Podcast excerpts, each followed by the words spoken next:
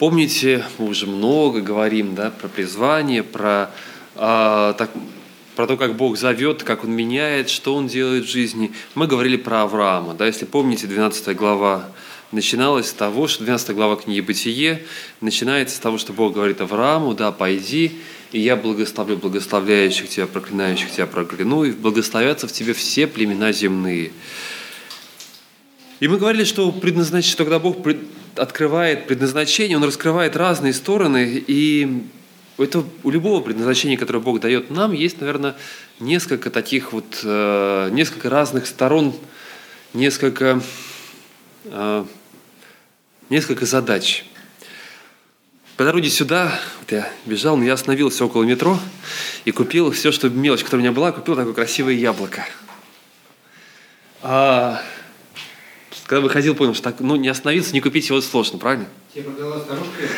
А, там было два человека. Я вот, нет, это была, наверное, не старушка, это была так немножко не русского вида а, женщина.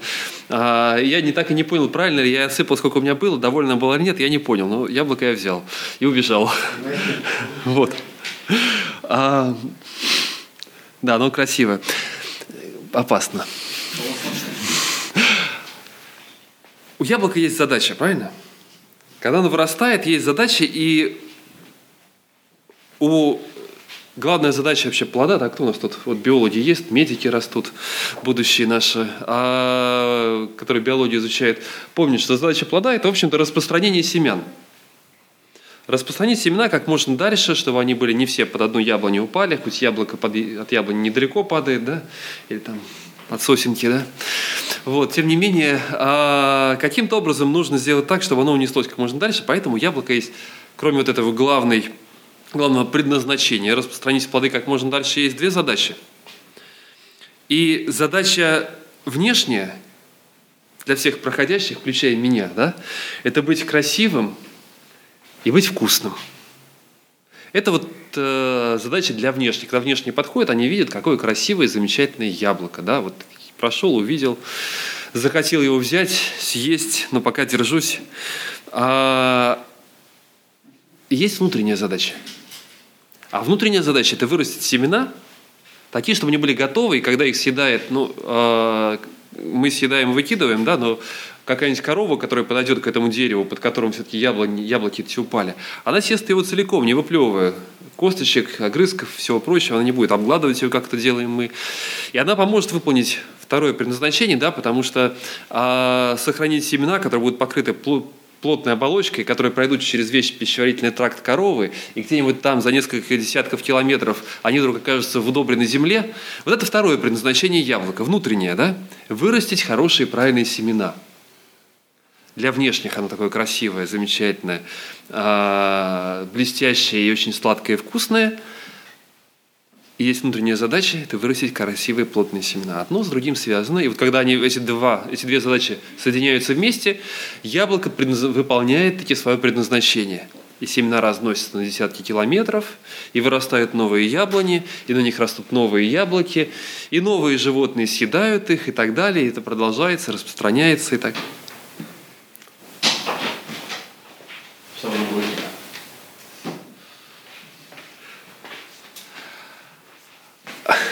А теперь я думаю о церкви. О том, что у церкви ведь тоже есть задачи. И есть задачи внешние, есть задачи внутренние. И они тоже достаточно понятны, достаточно на самом деле очевидны. И, и они тоже помогают выполнить то главное предназначение, которое есть. Главное предназначение церкви, ну вообще всего, что всего мира, который существует, и церкви, которая осознает это, это быть частью славы Божией прославлять Бога, воздавать Ему хвалу. Мы это делаем здесь в пении. Мы, надеюсь, это делаем в своих сердцах, когда идем домой, когда находимся дома или на работе, где бы мы ни были, всегда за все благодаря Богу, что мы становимся частью вот этой славы Божией. Хорошо, если это так. Но чтобы выполнить это предназначение, наполнить мир славой Божией, у церкви есть две стороны, две задачи, которые перед ней стоят. И давайте два места, на самом деле этих мест больше – а может быть три. Я прошу просто прочитать разных людей, кто здесь находится. Первое на память. Помнишь Матфея 28 глава, окончание? 19-20 э, стих. «Итак, идите Ну, проверяем. Идите и научите, крестя их во имя Отца и, Святого, а, Отца и Сына и Святого Духа, да, уча их соблюдать все, что я заповедал вам. Матфея, 28 глава. А, ох, подсказка. Хорошо, спасибо, Артем. Вот. Марка, 16 глава, 15 стих, тоже окончание. Последние слова Иисуса. Кто открывает? Марка 16, 15. Артем первый открыл, спасибо. Кто будет веровать и креститься, спасен будет, а кто не будет веровать, осужден будет. Нет, а предыдущий стих, 15, 16, 15, да. И сказал им, идите по всему миру и проповедуйте Евангелие всей твари, да. Начинается с этого. Идите по всему миру, проповедуйте Евангелие всей твари. И как это все воплощалось, пример из Деяний апостолов 14 главы, 21 стих. День на память никого не прошу, потому что нас где это происходило, что это было. Деяния 14, 21 проповедав Евангелие всему городу, и приобретя довольно учеников, они обратно проходили Листру, Иконию и Антиохию. Проповедав Евангелие, там вот используется слово, э, вот то самое евангелизон, э, то есть евангелизировать, евангелизировав весь город, а дальше приобретя довольно учеников, здесь то же самое слово, как бы ученичествуя достаточно, да, то есть приобретая довольно учеников, достаточно поученичествовав там, да, помогая вырасти ученикам, они отправились дальше. Они пытались сделать вот то, что было им сказано. И мы видим, что церковь выполняет эти две задачи. Она является светом для окружающего мира, свидетельством для окружающего мира, благовестницей для окружающего мира – и она выращивает, выращивает здесь тех, кто будет исполнять все, выращивает э, тех, кто выполнит предназначение учеников, славящих Бога, живущих во славе, несущих это слово дальше. Это предназначение церкви. Бог оставил ее здесь, Христос оставил ее здесь, уходя, и сказал, что теперь вот вы мои, вы, вы будете продолжать, я ухожу, но вы продолжаете то, что делаю здесь я. Вы мое воплощение, вы мое, мое тело здесь на земле. Через вас я буду продолжать делать то, к чему я призвал. Евангелидзе, да, хорошая новость, это слово, которое используется проповеданное Евангелие. Две стороны, которые остаются у церкви, которые, о которых хочется поговорить, а, как они работают, как они живут, как мы живем ими. Может быть, за один раз мы с этим даже совсем не справимся, но хотя бы немножко об этом начали говорить. Слово «евангелизировать» нам, может быть, не нравится, потому что оно греческое слово, да, э, «евангелидза», хорошая новость. Там, ну, кстати, слова, которые те две составляющие, из которых оно состоит, это очень красивые слова. Да? Е, э, Ев – это от слова, отсюда Евгений, что-то благородное, хорошее. То есть это приставка, которая, ну, то есть Евгений, имеющий хорошие гены, да, хорошее происхождение. Там э, Евгелина, там еще какие-то, Евгеника, плохая наука, да, но тем не менее идея была хорошая, сделать суперчеловека нового с лучшими качествами. Вот, что-то хорошее, и ангелос, вестник, это и ангел, это и посланник. Мы с теми, кто вот возвещает, возвещает хорошие, хорошие новости. Я вспоминаю, я нашел, кстати, брошюрку, вот что-то похожее, правда, это было впечатано в Новый Завет а, с методичными указаниями. Наверное, кто-то знает, четыре духовных закона. Да? Это, вот эта конкретно брошюрка, а, я не знаю, сколько лет, потому что отпечатана а, значит, типография и по профиздат Советский Союз. Вот конкретно эта бумажка, конкретно эта брошюрка досталась мне, так что можно посчитать, сколько ей уже лет. А,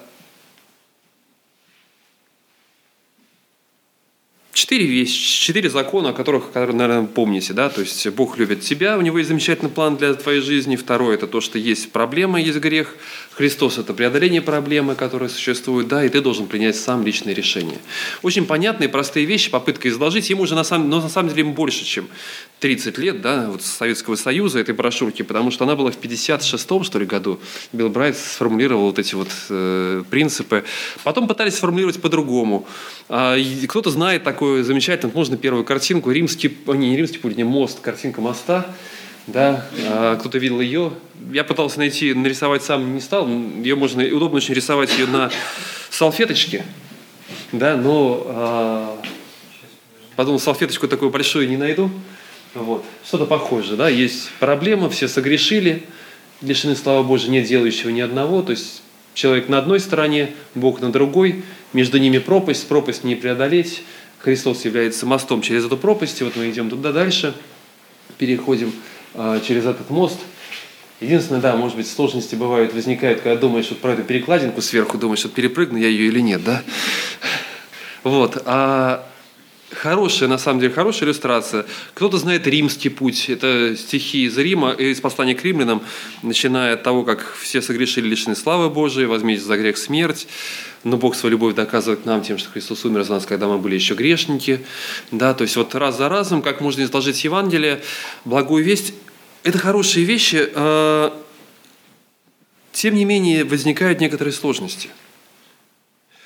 А и сложности, э, ну, вроде бы все просто, вроде все так понятно можно изложить, э, и оно работает. Вот поэтому я произнес свою первую молитву покаяния, сидя дома, и вторую. А третью без этого произносил. У меня было несколько молитв покаяния, но первые две я произнес по этой брошюрке. А, они работают, но очень часто возникают сложности, и первое – это проблема а, вестниках, а второе, ну, они, они обе связаны с вестником. Но первое то, что мы не всегда знаем, что говорить и как говорить. А второе, мы не всегда знаем, как это делать. А, есть вещи, которые мешают этому. Мы не всегда знаем, что говорить, о чем я, что я имею в виду. А, вроде бы все понятно. Вот можно взять, прийти, рассказать человеку, изложить. Но не всегда это раз срабатывает. И если мы посмотрим внимательно, почитаем Евангелие – мы увидим, что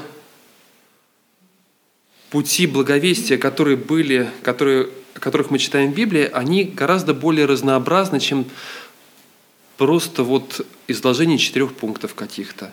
Если я читаю о том, как Павел или Петр, вернее, проповедовал первой церкви, не первой, тогда еще не церкви, вернее, тогда еще просто толпе людей, которые в день Пятидесятницы собрались, я читаю, и я, я не вижу этих многих пунктов. И тем не менее я понимаю, что это была благая весть, да, после которой умилились их сердца и не спросили мужи братья, а что же нам делать? И он говорит, покайтесь и веруйте в Евангелие. Да, и крестилось тот день душ около пяти тысяч. Я думаю, а что произошло там? А почему, приходя в другой город, возвещая что-то, вдруг толпы людей шли, а мы читаем, и мы видим немножко другое. И вдруг я понимаю, что Евангелие, оно бывает очень разным – оно бывает очень разным в зависимости от того, кто находится передо мной. Евангелие, благая весть, она хороша тогда, когда, когда человек понимает плохую весть. Когда он осознает, что есть что-то не так, что в его жизни что-то не так, есть какая-то проблема, есть что-то, с чем он не может справиться. Когда Лютер начал свою реформацию, да, и мы многие протестанты помним и с благодарностью вспоминаем про Лютера, мы понимаем, что он проповедовал в то время, когда вокруг все были верующие люди.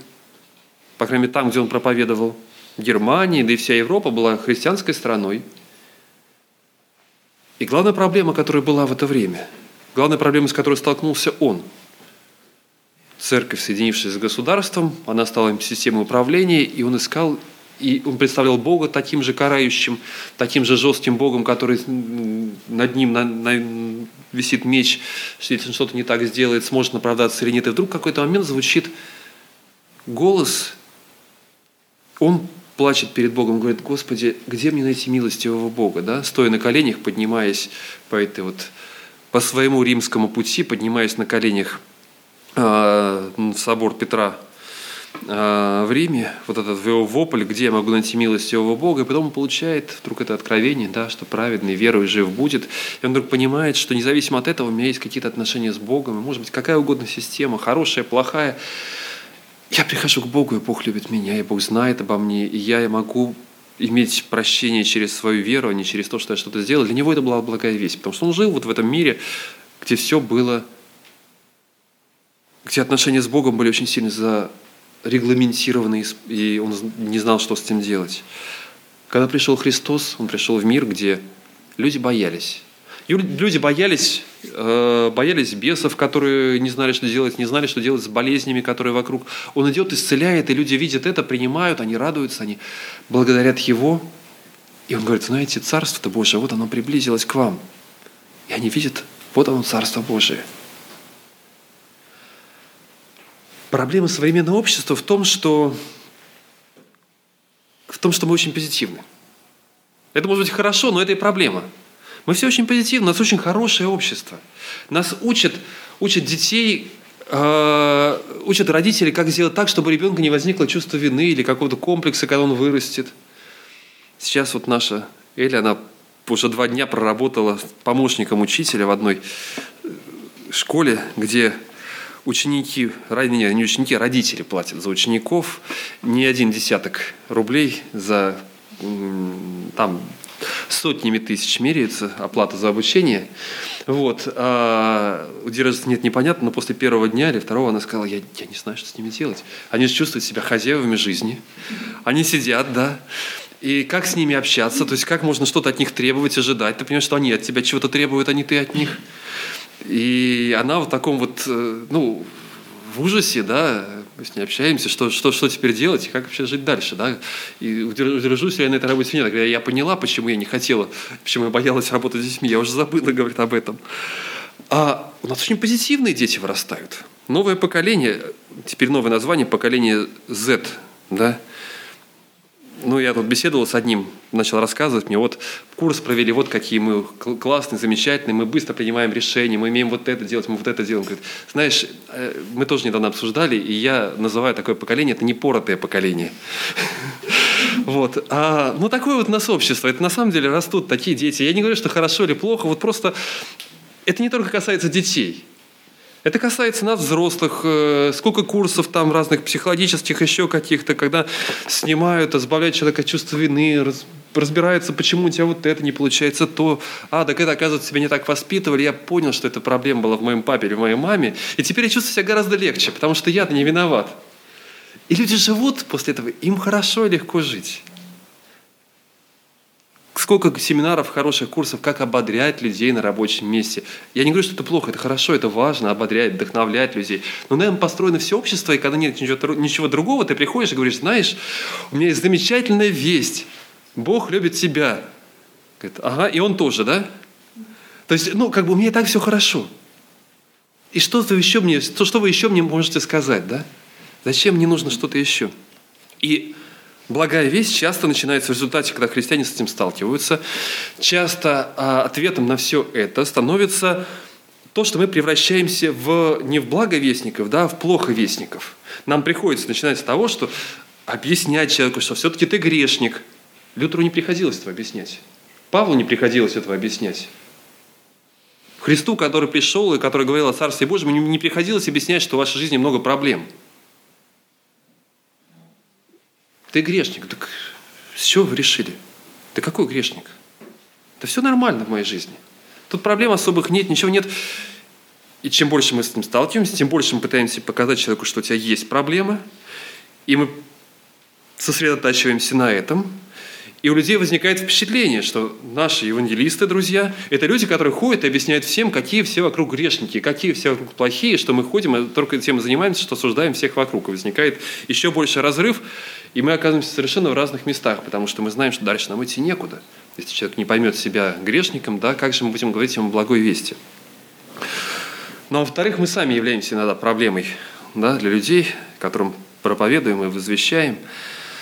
А, и в результате возникает две стороны. Есть люди, которые бросаются такое вот благовестие. И я не говорю, что это плохо, да, но которые бросаются в то, что говорить, но при этом их жизнь, их дела совершенно не похожи на это. То есть и на них смотрят и говорят, ну, знаешь, это, конечно, хорошо то, что ты говоришь, может, о любви, о чем угодно, о милости. Но, в принципе, твоя жизнь, она такая же, как у меня, только еще более запарная.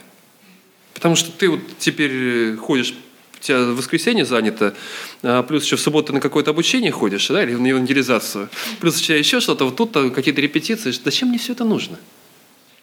Я не знаю, что, зачем на самом деле ему все это нужно, и что я могу дать ему. А... И второе, это...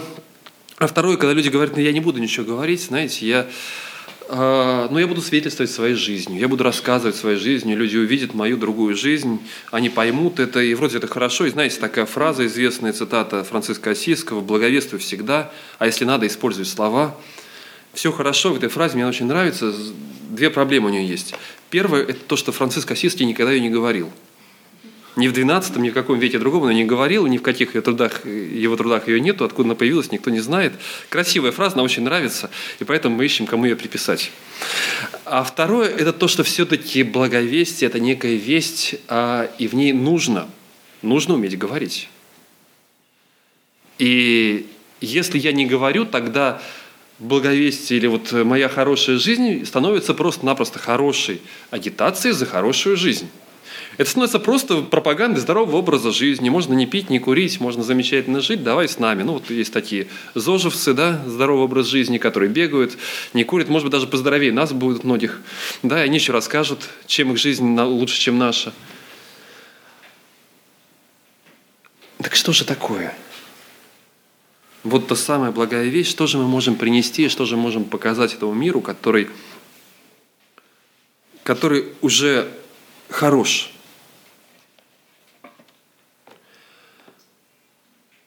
А что на самом деле нас вдохновляет в том, чем мы сейчас живем? Что нас вдохновляет и на что, э, где нам помогает Господь? В чем меняется наша жизнь от того, что мы стали его людьми. Жизнь может и должна меняться. Если вы вспомните, Евангелие, э, не Евангелие, вернее, а послания полны, полны примерами вот такого благовестия измененной жизнью. Если мы читаем Деяния, мы много читаем о свидетельстве, свидетельстве словами. Деяния апостолов, э, и это важно, это замечательно, да, это особая, ну, надо помнить, что Деяния апостолов – это особая миссия. То есть это особые миссионеры, которых церковь молилась и выделила Павла и Варнаву на дело служения, которым я их призывал. Они идут, проповедуют, да, там какая-то миссия, кто-то к ним присоединился. Деяния апостолов – это история об этой миссии, и многие чувствуют свою вину из-за того, что я не совсем такой, как там. Это нормально быть не совсем таким, как в Деяниях апостолов. Нормально не отправляться в дальние страны, жить у себя, говорить понемножку там, где мы можем – послания, они больше похожи, они обращены к церквям, они больше похожи на то, вот как живем мы. Там картина благовестия, она на самом деле гораздо сильнее связана с жизнью людей. А, помните, говорится, например, о женах, обращенная к ним, как вы должны вести себя, чтобы мужья, да, часто без слова приобретаемы были, да. Рабы, обращайтесь к своим господам вот так-то, так-то, так-то, да, господа, вот так-то к своим рабам, дабы, дабы не было порицаемо слово Господне имя Господне, дабы вот это. В послании Фессалоникийцам начинается с того, что вот нам уже даже Павел говорит, не нужно приходить и рассказывать ничего, потому что другие сами видят изменения, которые произошли в вашей жизни, какой вход мы имели к вам, что изменилось в вашей жизни, как вы отошли от идолов э, к живому Богу, и благовесть от вас весть уже понеслась дальше. Через жизнь, через какие-то такие шаги что-то меняется. В послании к Фессалоникийцам дальше говорится о том, как нужно работать своими руками, опять-таки, чтобы не было соблазна, притыкания для других людей вокруг. А, это часть, важная часть благовестия, э, которая существует. А, но, вы понимаете, делая все это, можно, можно просто застрять можно сказать, вот я делаю, я должен сделать вот это для того, чтобы, для того, чтобы мой муж поверил. Я должна быть вот такой, такой, такой. Я должен быть вот таким, таким на работе для того, чтобы мои, мой начальник поверил. Или я должен быть таким вот по отношению к своим подчиненным, чтобы они поверили, вот то-то и то-то делать должен. И я, ну, так и быть, да, я постараюсь быть таким. А, поставлю какие-то границы, вот что нельзя делать, что можно делать. Я буду жить в этих границах, а я постараюсь их не нарушить. Где-то, может быть, получится что-то, ошибусь, ну и постараюсь исправиться. И буду смотреть, получается или нет, но такая жизнь становится жизнью часто э, жизнью искусственной, жизнью на показ, жизнью, и более того, жизнью, в которой мы сами мучаемся. Я после перерыва сейчас э, сел за руль в Израиле, мы поездили немножко, а, попробовал как это, вспомнил. А, когда получал машину на прокат брал, то сразу же мне там объяснили, да, что у них лимит а, превышения скорости – это плюс 10. Да, у нас плюс 20, у них плюс 10. Соответственно, вот ты едешь, видишь на навигаторе там разрешенная скорость или плюс там еще дополнительный, как это называется, такая маленькая штучка в уголке, которая показывает уже разрешенную скорость, немножко по знакам, она и как этот, твое расстояние до, до машин соседних рядом с тобой помогает где-то сориентироваться на дороге, пищит, если слишком близко к кому-то вдруг, или начинаешь поворачивать, а кто-то рядом сбоку находится, начинает сразу пищать, вопить. Очень интересные такие штучки во многих машинах находятся.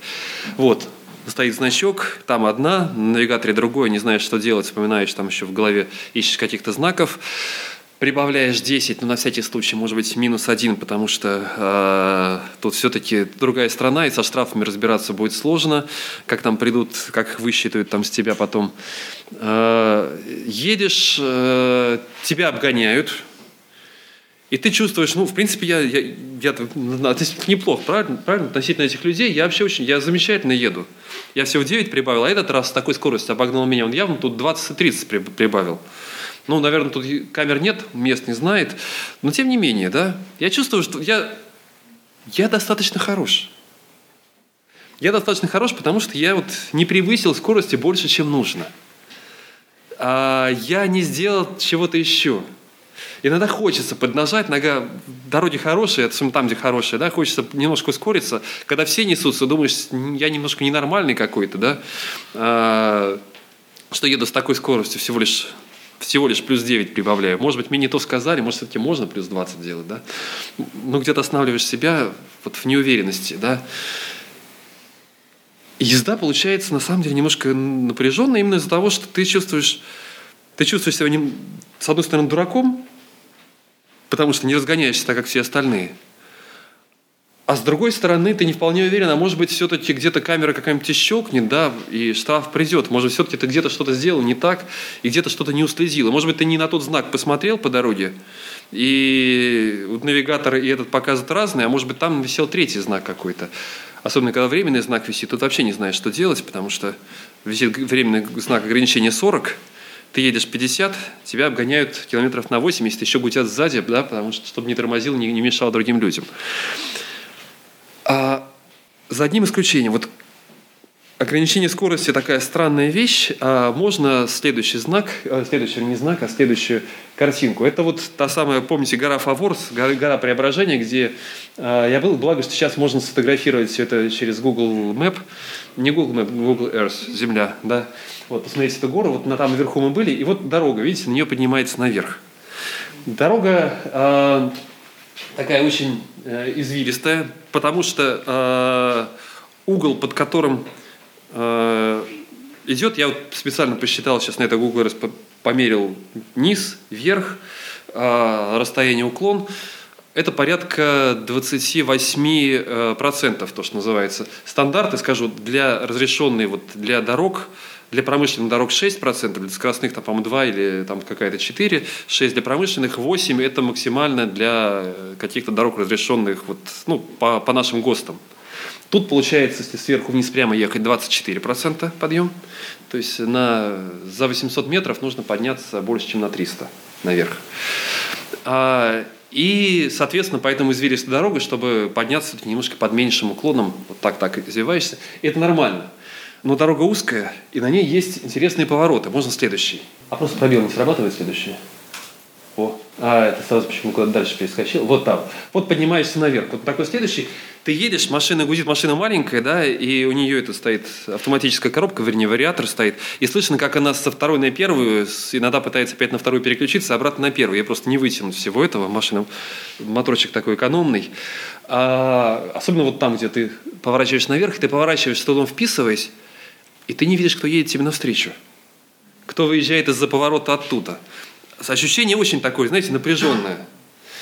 А, и оно еще напряженное, когда ты едешь наверх, а когда ты едешь вниз и постоянно тормозишь, что следующая картинка это как раз вниз, и ты точно так же не знаешь...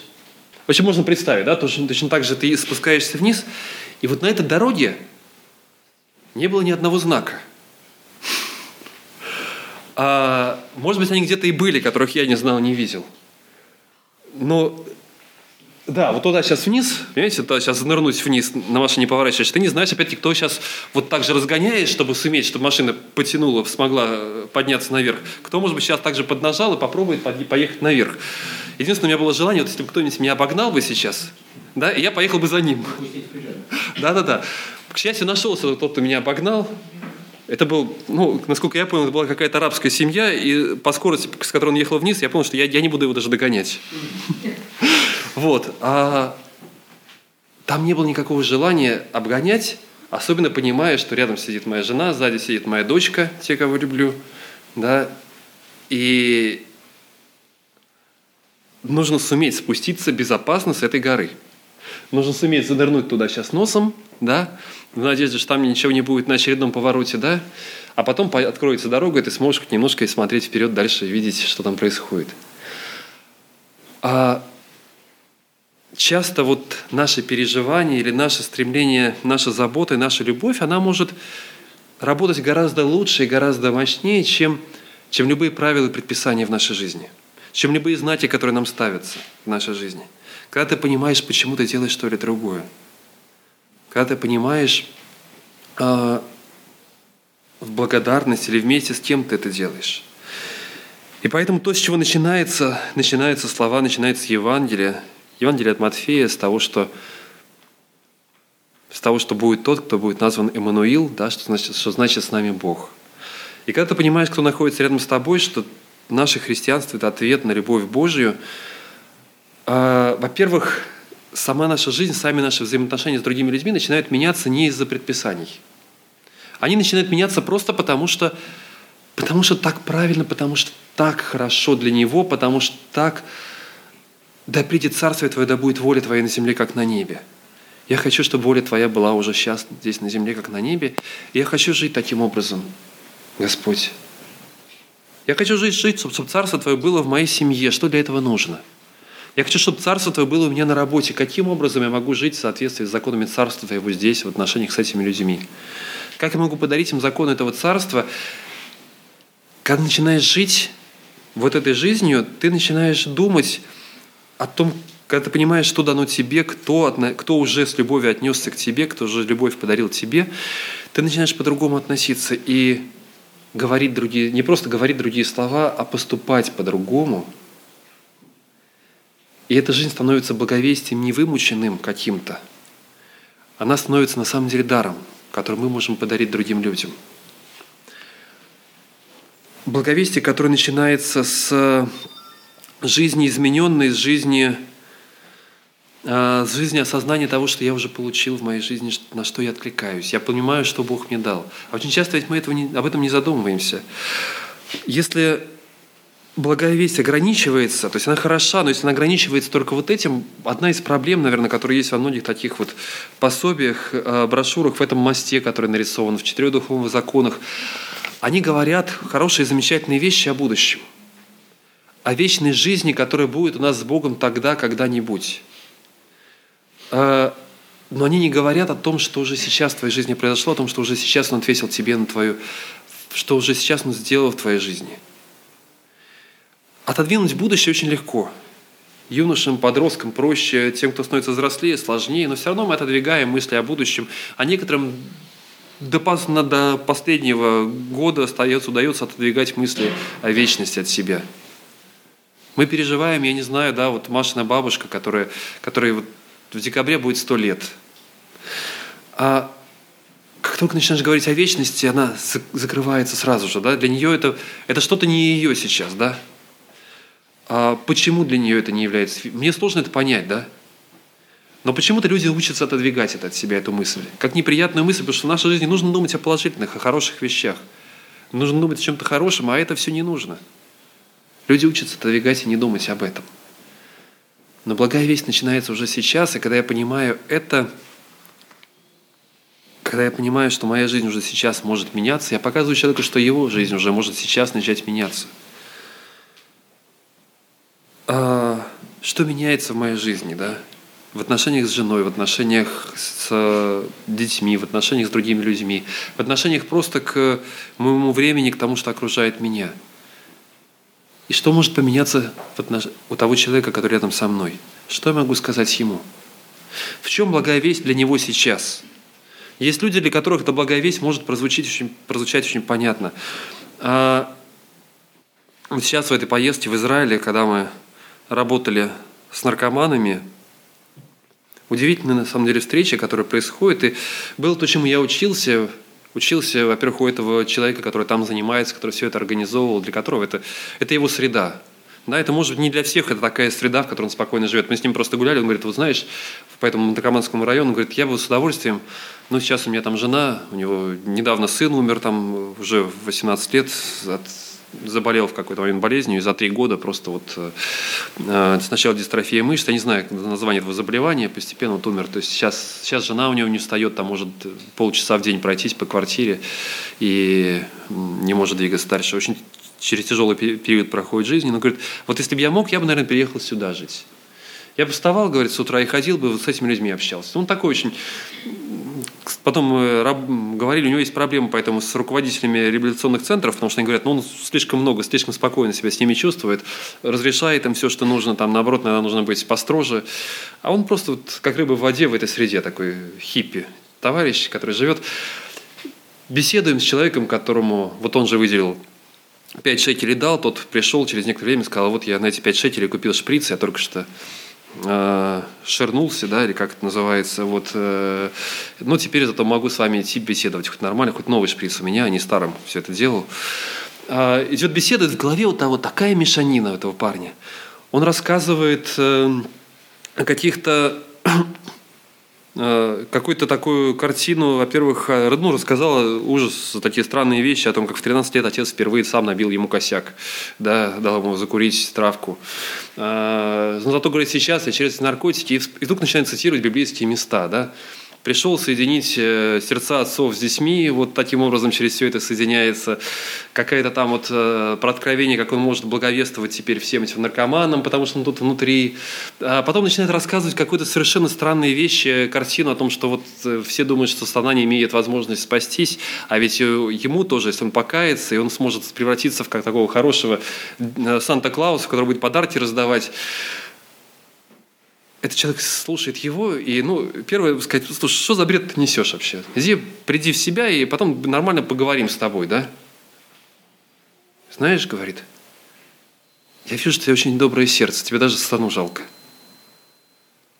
И знаешь, что Бог-то он тоже страдает вместе, страдает вместе с тобой. Давай, ну и он ищет ключ как можно, что вот к этому, что у этого человека есть такое, о чем он мечтает, что можно помочь ему увидеть, в чем Божий ответ для него – я учился у своей супруги, которая сидела, я знаю, для нее вот э, подобная среда совершенно некомфортна. Да? Я, мне проще, да, э, ниже этот порог там, или наоборот выше порог, да, брезгливости, еще чего-то, у нее он, она гораздо быстрее, проще это понимает. Но мы сидим там, и вот человек пришел, да, спившийся, с глазами непонятно какими, а он смотрит на него и говорит, знаешь, говорит, я вижу у тебя очень красивые глаза, они напоминают мне одного моего друга – знаешь, что Господь делает через него, какие чудеса Господь делает через моего друга? Что Господь подарил нам такое, чем мы можем поделиться? Что я вижу в другом человеке, какая, какая боль сейчас есть у него, которую, на которую Господь может ответить? Не просто в будущем, когда-нибудь, что Он даст тебе вечную жизнь, а какая боль у тебя сейчас, какая проблема у тебя сейчас, на которую Господь может помочь тебе ответить? Мы живем получив и осознавая, и благодаря Богу за то, что Он нам дал. И мы дарим это другим людям.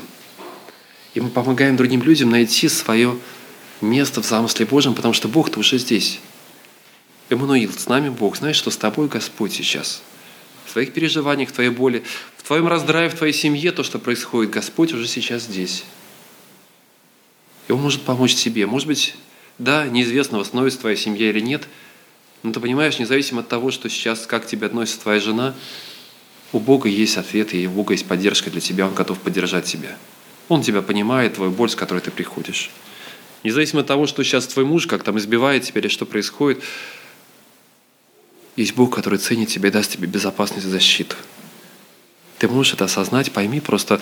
И потом, а иногда потом практические шаги, когда включается, когда вот сейчас у этого человека новый проект, кстати, он хочет работать с э, жертвами насилия домашнего, вот для них делать приюты. То есть у него такое вот интересное сердце, он на самом деле он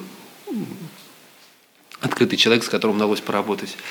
А, не знаю, будем работать с ним дальше или нет, но в любом случае эта встреча была полезной. Да? Там у него других проблем хватает. Там, в церкви раздраю, не знает, как там что делать. Там, раз с реабилитационными центрами может там поругаться, потому что они говорят, ему нужно вот так, вот так, вот так делать, а ему жалко. Но а, его взгляд на то, что происходит, это взгляд на самом деле человека, преображенного Богом, он пытается смотреть Божьими глазами. И это удивительно.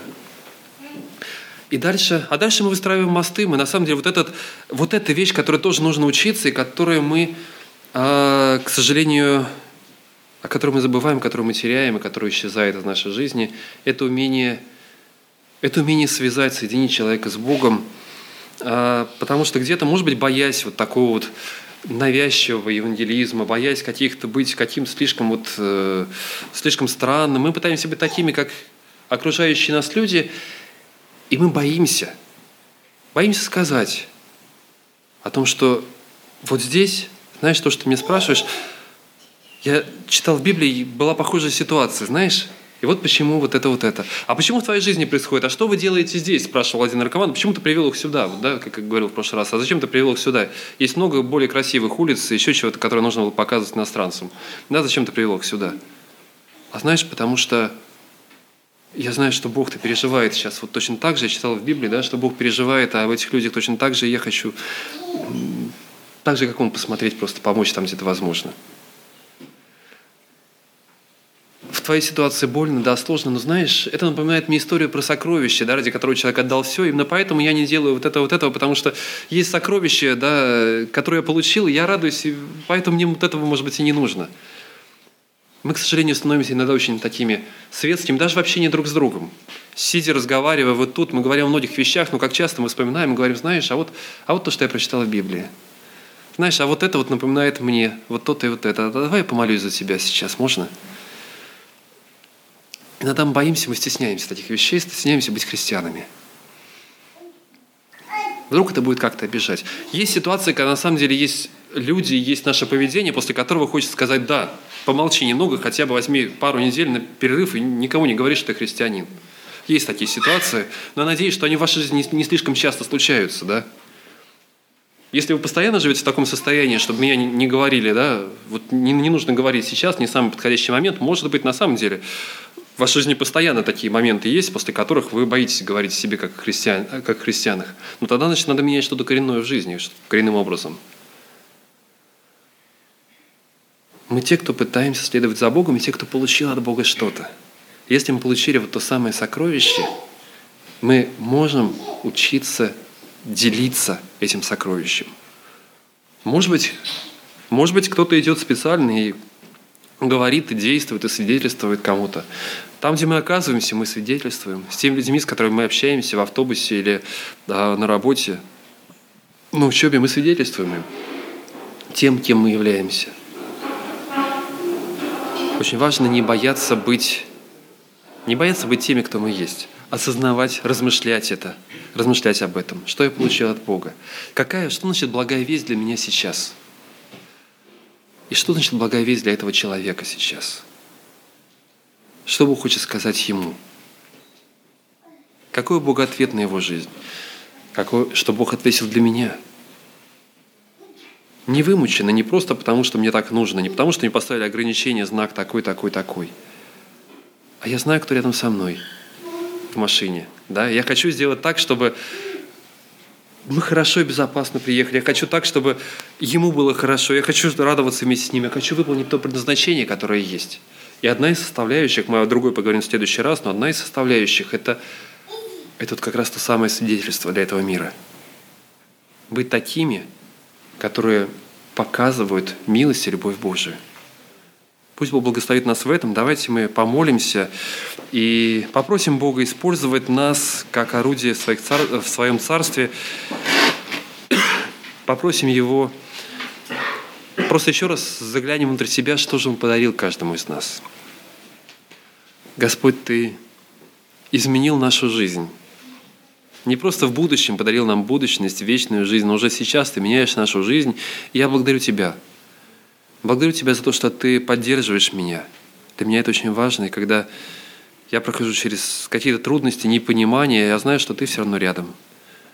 Когда у меня есть свои страхи, я знаю, что Ты поддерживаешь, Ты рядом, Господь, и Ты видишь мои страхи и помогаешь пройти через них. За ту заботу, Господи, за то направление в жизни, которое даешь Ты, Господи, когда я не знаю, куда идти, за то, что Ты даешь это. Я благодарю Тебя, Господь, за водительство и помощь, за то, что Ты рядом, Господь. Я прошу, чтобы в жизни каждого из нас, Господь, мы просто осознавали и видели, и благодарили бы Тебя, и жили бы вот этой радостной вестью о Тебе. И живя этой радостной вестью, мы могли делиться ей с другими. Мы видели бы, Господи, заглядывая в себя, мы видели бы и в других людей. Мы видели бы то, что Ты приготовил для них, и помогали бы им увидеть это также. Благослови, Господи, прошу Тебя. Дай мудрости, сил и помощи своей. Направь нас, Боже. Используй как орудие Царства Своего, чтобы мы выполнили предназначение Твое, которое дал каждому из нас. Аминь.